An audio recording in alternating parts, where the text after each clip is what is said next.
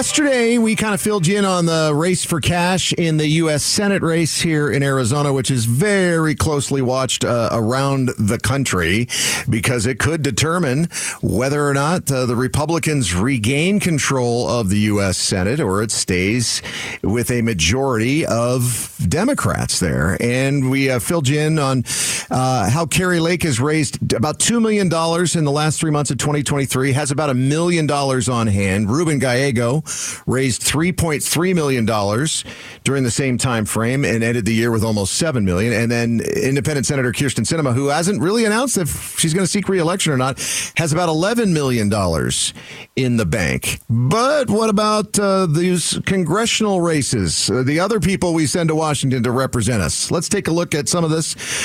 Compliments of your friend and mine, Garrett Archer, data analyst over at ABC 15. Uh, and in Congressional District 1, which is uh, primarily a Northeast Valley district. It's one Republican who currently sits in that House seat versus a whole bunch of Democrats. In CD1, David Schweikert has a handful of Democrats looking to unseat him in November. He's not having to spend any money in the primary, giving him time to build up his war chest. Uh, on the Democratic side, though, Conor O'Callaghan and Andrei Cherny have the most money ready to spend. Uh, but you can see here, most of the other candidates with less cash on hand are still raising respectable amounts of money.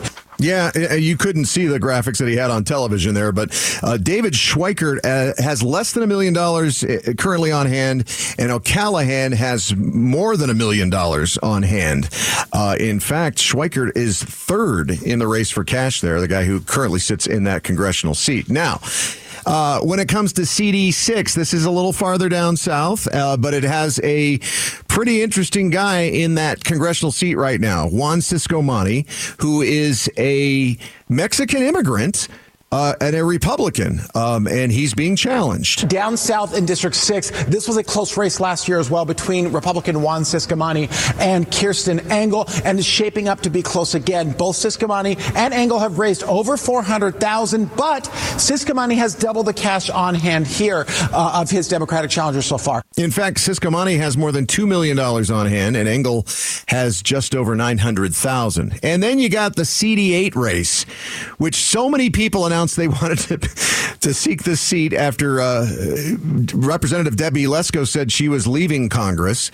Um, that I don't know, it was hard to keep them straight. But there are a lot of familiar names and faces running to replace her in this solidly Republican district that covers a good chunk of the West and North Valley areas. CD8 in the West Valley, Republican stronghold. Right now, the money story is good for Blake Masters, a Senate candidate last time. He has over a million dollars cash on hand, nearly all of it self-funded. He is followed by State House Speaker uh, Ben Toma, Abraham Hamadeh, and Anthony Kern. All right. Uh, by the way, Blake Masters, um, he ran for you know the U.S. Senate a couple years ago, and then you heard the name uh, Abe Hamadeh. He ran for Attorney General.